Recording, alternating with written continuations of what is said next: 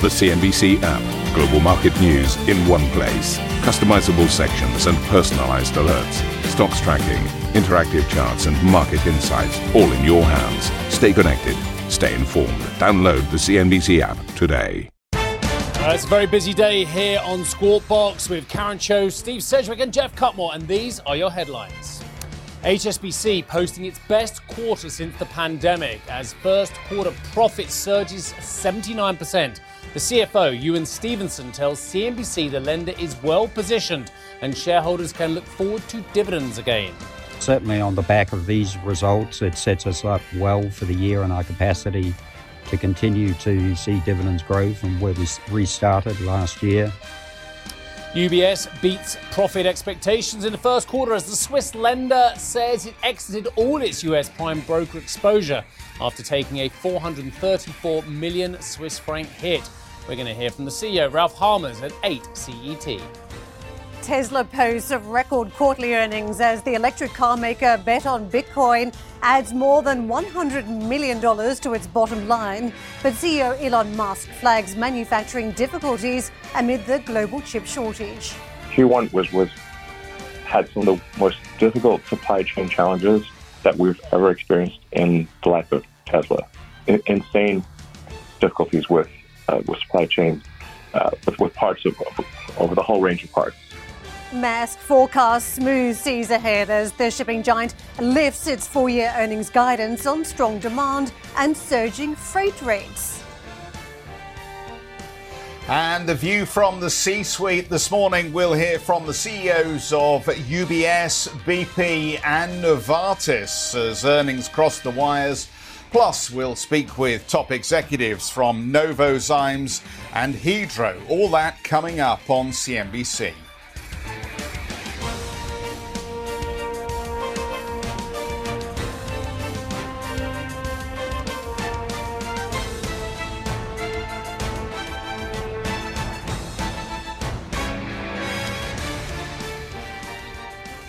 So a very warm welcome to the programme, everybody. In homage to Aberdeen, I almost feel that we should be called Stuv, Curran and Juf this morning. But you'll have seen that story, no doubt. Get a lot of social media commentary. And I dare say we'll talk about it a little later on in the programme. But when a rebranding exercise doesn't quite hit the mark, or maybe it does, we'll get your opinions on it. Anyway, we need to have a look at these Novartis numbers.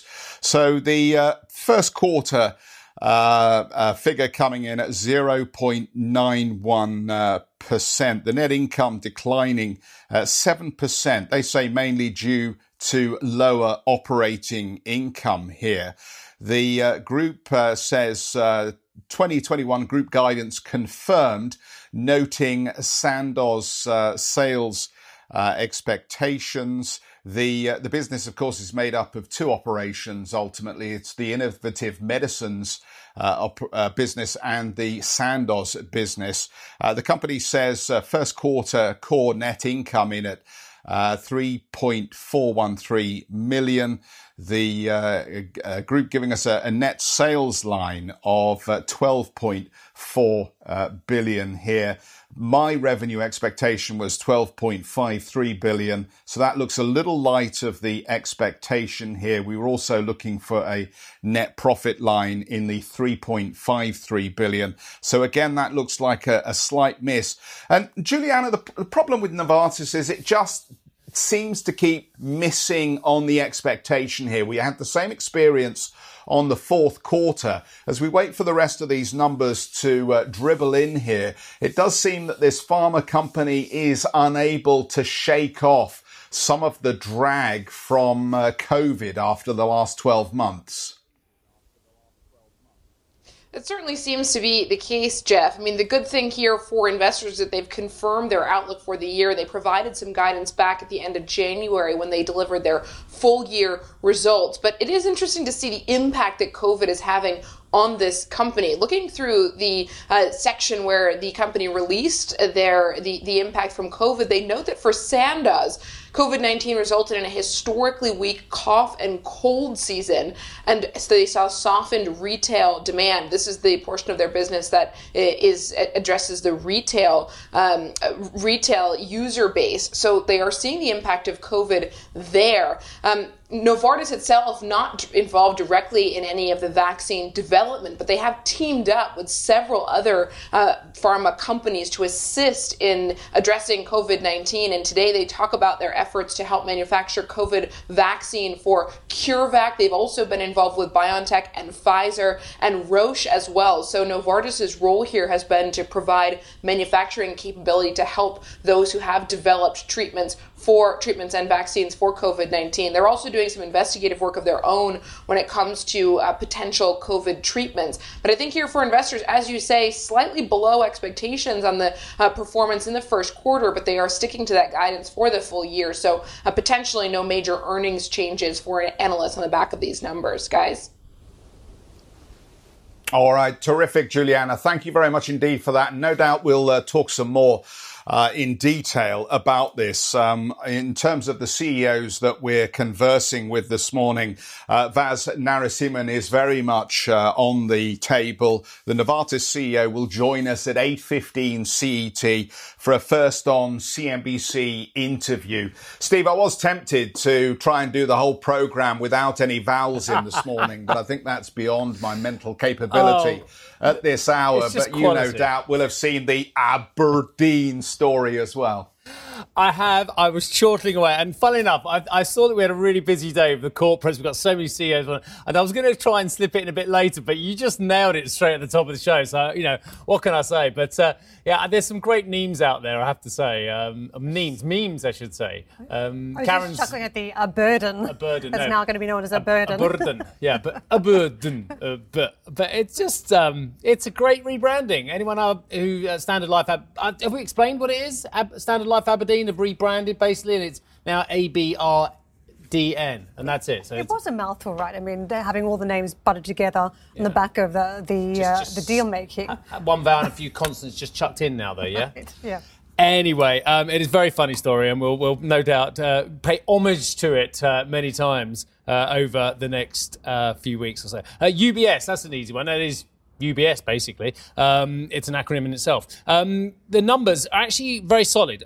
First quarter profit up 14% as the Swiss bank has unveiled an Archegos charge. And I heard Jumana talking about these figures on Capital Connection. And a bit of a surprise to some that there is an Archegos charge, $434 million impact on the net profit in the first quarter. I say Archegos, it actually says default of US prime-based brokerage client. Mystery client, haven't mentioned the word Archegos, but we think it's Archegos. They said second quarter revenues to be influenced by seasonal factors such as lower client activity compared to Q1. And that's actually where the echoes are continuous, what we heard from Thomas Gottstein last week from your interview, Jeff, as well. So they had a whole multitude of issues over at Credit Suisse, including the fact that seasonal activity is going to tail off somewhat. But that's where the comparisons really finish, because as we know, and as I was saying last week, UBS trades at a significant premium to its Zurich peer, with a pretty much a price to book of 0.847 as opposed to Credit Suisse, which is languishing at around about 0.5. I'll just give you one or two more flashes as well. The return on tangible equity, and I think this is a really important number. We really do care about ROTE when looking at banking figures, was 14% in the first quarter on an annualized basis. So a really big number there. Wealth management really fizzing. Pre-tax profit up 16% to 1.409 billion. It's interesting we're only hearing about this news around the US investment firm now, in terms of the disclosure that we had around Credit Suisse and all the twists and turns as it is forced to explain that exposure. Numa as well, that UBS is only coming forth with the information now. Is it because they held on to the portfolio? Well, they didn't have to as well. I'll just tell you why, because just in pure accounting, I'd imagine that if it's going to be a material impact on your results, as it was with the 4 billion plus handle over at Credit Suisse, you have to tell the market. You have to tell the market. But actually, the first quarter net attributable over at UBS has beaten expectations. They're up 14% year on year to 1.824 billion as opposed to expectations of 1.59. So yes, there was a material $434 million US dollar impact. But actually, in terms of the net profits, they are still beating expectations. It's interesting, isn't it? I wonder whether timing comes into the mix too, because we don't forget Credit Suisse was giving us that disclosure the other day in the conversation with Jeff about whether it made sense to hold on to the portfolio, or whether it made sense to conduct a sale over the period of a number of weeks. Maybe UBS sold over the period of a couple of weeks as well, Jeff. What do they say, Jeff? They say investors are just traders on the wrong side of the trade. Yeah, absolutely. It's funny how it always becomes a long-term investment once you're offside. But I think you both make terrific points here, Steve. And yes, if it wasn't material, it wasn't necessary to disclose it here. But I think it does raise an interesting question as to how many other organisations may have somewhat been caught up in the Archegos story. And of course, until anything is proven to have been done wrong, this was a normal business activity with a punt on a family office that just ended up on the wrong side of the profit and loss ledger. So it is worth just pointing that out at this stage, because we don't have any evidence yet from any SEC investigation or any other regulatory body that anything was necessarily done illegally. Anyway, moving on to the other bank that we need to talk about this morning, HSBC. Of course, the numbers through and they were stellar. The bank reported a 79% jump in first quarter profit, which comfortably beat the expectations. The lender says it will not pay quarterly dividends, but will consider an interim shareholder payout in August. And of course, that's a bit of an issue with a number of these banks, as they provisioned heavily through the pandemic period. They now have a liquidity glut, which they may be able to hand back to shareholders in a special.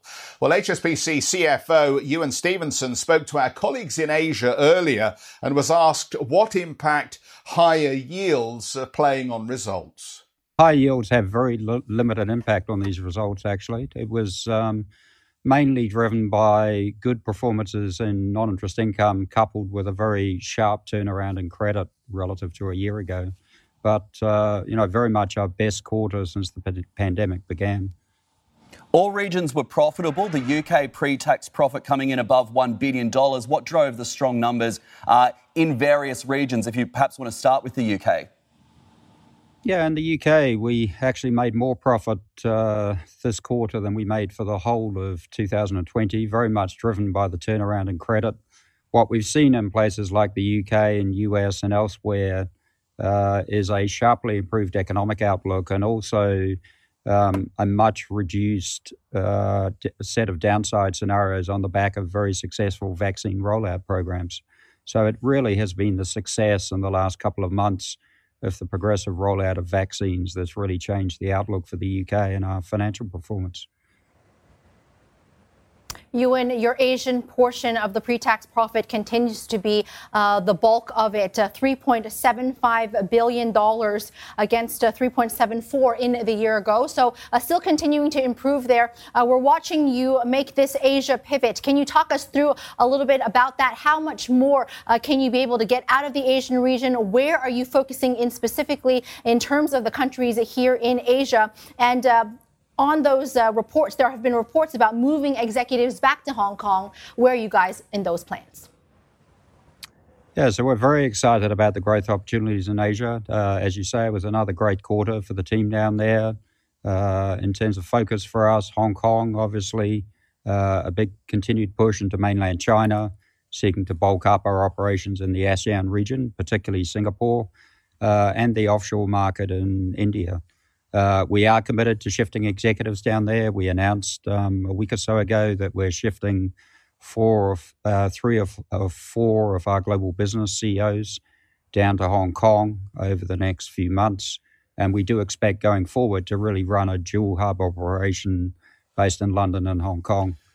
CFO of HSBC, Ewen Stevenson there. And of course, our Asia colleagues focused primarily on the business in Asia, which is a strong driver of bank profitability. But it is just worth noting, I think, for us in Europe, that the bank was able to release 400 million of provisions, and ultimately those provisions would have been for bad debts. The expectation that was that they would have been in the UK, but as the bank noted in the earnings announcement this morning, the write-back reflected an improvement in the economic outlook, quote, notably in the UK. So another bank that's pointing to the UK recovery as we get relief from the pandemic lockdowns, and suggesting actually the bad debt situation won't be as bad as previously anticipated, which has got to be good news as we look to the next quarter for the bank here, even though it says it won't be releasing further provisions beyond the first quarter, guys. Just very quickly for me, there's a lot to like in this report as well, but there's also one or two areas of concern.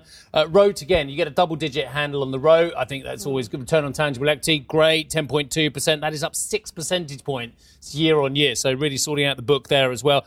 Obviously, the common equity tier one capital ratio of 15.9%. That makes it look well capitalised. But the area where I always hate to see is net interest margin of 1.21%, down 33 basis points on the first quarter 2020. So your NIMs, one of your key metrics, your net interest margins, I think really disappointing to be losing so much ground on that. But then I guess that's the nature of the fact that we've got zero interest rates around the world. Well, that's the thing with some of these more international banks. You used to get the much higher interest rates in the emerging markets, which meant that you had much higher returns when you looked at the interest margins.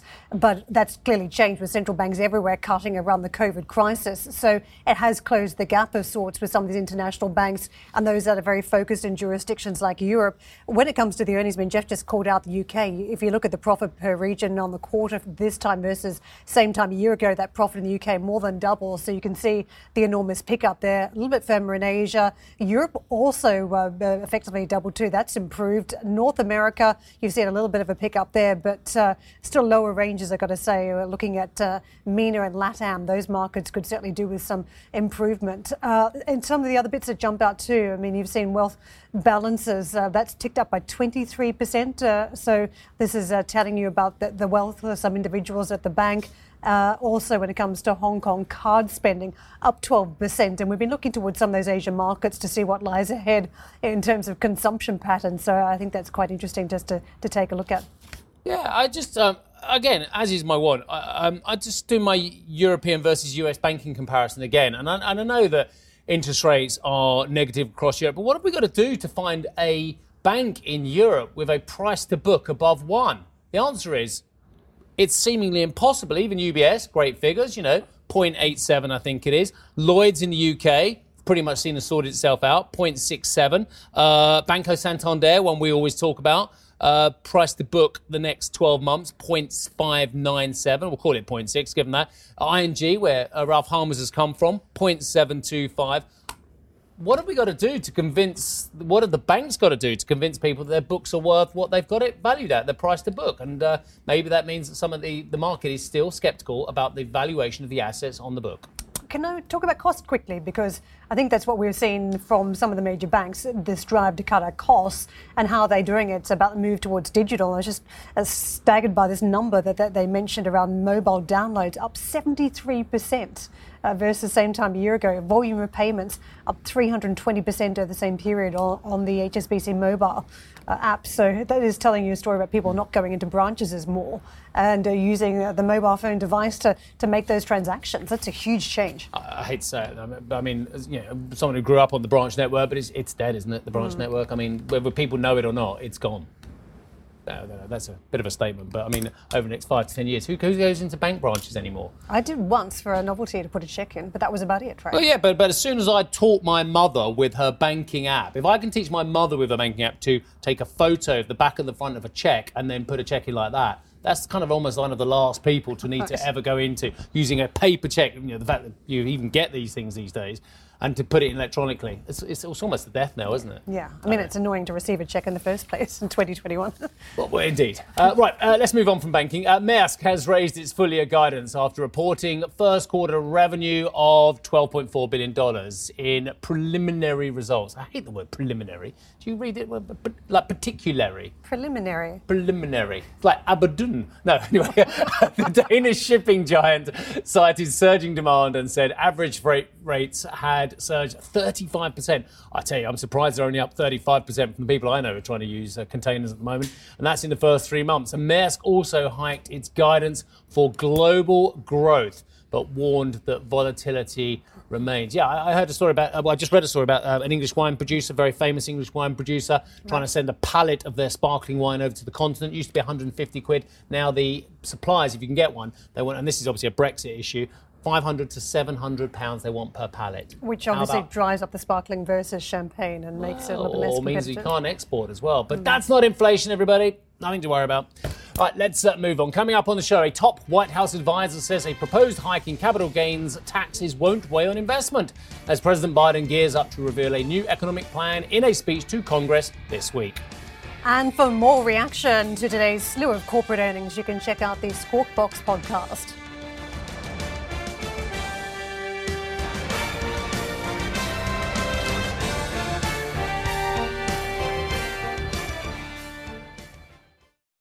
Listen to CNBC's Beyond the Valley, the podcast that explores the biggest tech news from across the globe. Join me, Arjun Karpal. And me, Tom Chitty, every week as we bring you insights into the top stories, unpack the latest trends, and find out where the industry is headed. Now available on Spotify, Apple Music, and Google Podcasts.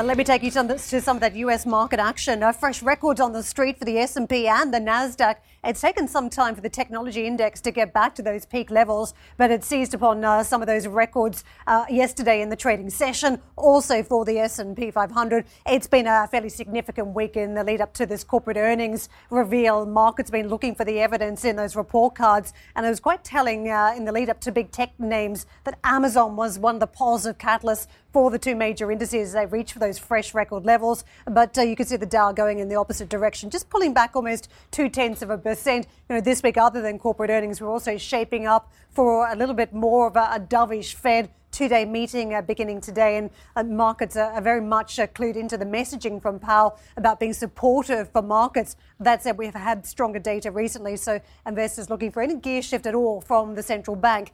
Look at the Treasury markets. We did have an auction of Treasuries yesterday at the 2 and the 5. The 2 was a little bit soft, the 5 a little bit more supported, but we did see a slight march up in yields. 1.57 is where we are currently at this stage. Just so investors is closely eyeing some of these auctions, and also what we're hearing from the corporates and whether that does mean we get a bit more life back into this yield, which of course has come off the 1.77% level we had in March. Now, the dollar, which has been reeling from the weakness in the Treasury market, you can see how we're trading this morning. It is trying to claw back a little bit of territory versus sterling. 138.89 where we're sitting on that trade this morning. Euro dollar 120.71. Dollar supported versus the Japanese yen, also the Chinese currencies. So not a bad morning after what has been fairly solid weakness in the lead up to the Fed meeting, hovering around multi-week lows for the greenback. In terms of Asian markets, a little bit of a focus on the Bank of Japan today, and as we talk about this inflation story and central banks holding the line if they're going to pick up in prices. Fascinating again to hear the BOJ projecting that it will miss its inflation target of 2% for years. So a little bit like the narrative we had pre-pandemic, still this missing of targets by the central bank there. But don't forget, of course, Tokyo in its third two-week state of emergency, and the country, of course, reeling from COVID too. The Japanese market trading lower, patches of weakness too for China and for Australia, but a little bit of green just moving on to the Hong Kong market. I want to show you copper. This is seen as a barometer of growth, and we did see a fairly significant rally in the price in recent weeks, and this is what it looks like even in recent months. 91% higher from same time a year ago. You can see we're perched above 9,800 points. We're at the highest level since about August 2011, so a fair amount of time has transpired from those highs. Very strong performance on the month too, up 10-odd%. In terms of the soft commodities, it's not just copper that has been rallying in the commodity space. Corn, soybean, wheat also showing signs of life too. We've had corn at its highest level since about 2013 levels too on soybean futures and wheat, rounding out that mix. So multi-year highs is what we're now witnessing on this side. Well, for CNBC Pro subscribers, some stocks to watch. Check out which companies UBS expects to pass costs on to consumers amid a potential uptick in inflation. That's available on our website, cnbc.com. White House economic advisor Brian Deese says a proposed rise in capital gains taxes will impact less than 1% of Americans and won't hit long-term investment. Deese also argued the higher levies will help fund a massive new spending plan, which President Biden is expected to lay out to Congress this week. This change will only apply to 0.3% of taxpayers, which is not the top 1%. It's not even the top 0.5%. We're talking about 0.3%. That's about 500,000 households in the country that we're talking about. Thank you for listening to Squawk Box Europe Express. For more market-moving news, you can head to cnbc.com. Or join us again on the show with Jeff Cutmore, Steve Sedgwick and Karen Cho, weekdays on CNBC.